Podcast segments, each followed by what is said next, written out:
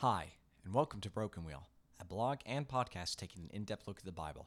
I'm your author and host, Hunter Carl. Today, we're looking at Ecclesiastes 6:10.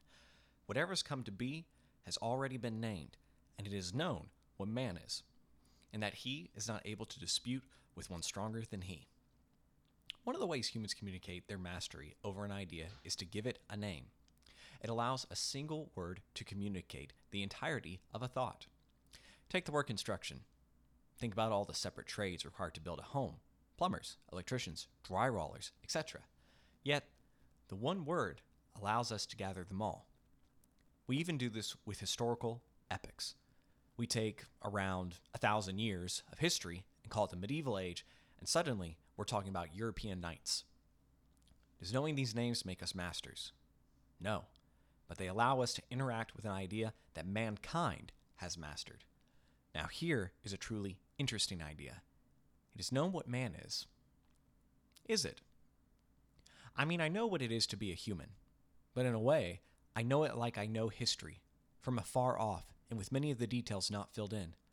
I know the knights wore armor, but I don't know when chainmail was invented. I'm not particularly sure when King Arthur was a king and if he had a round table. Here's something I don't know about man. How is he conscious? Perhaps the answer is God gave him a soul, but is a soul that which is in me that is conscious? I don't have an answer to that question, so don't expect one. Crazier than that, I live with that soul consciousness every day, and most days I take it for granted, as if it's just how life is. But I do know something about man.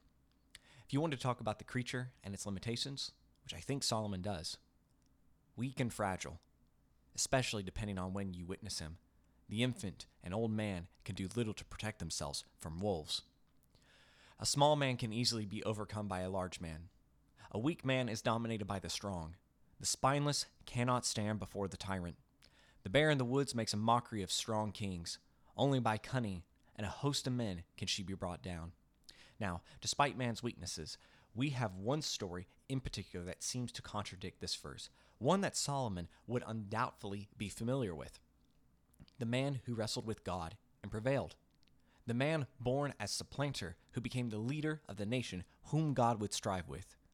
Jacob wrestling with God. It's a strange story.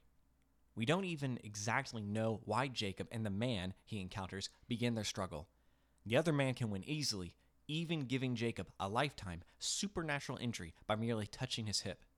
Yet at the end, the man blesses him and says his name will become Israel because he has wrestled with God and man and prevailed.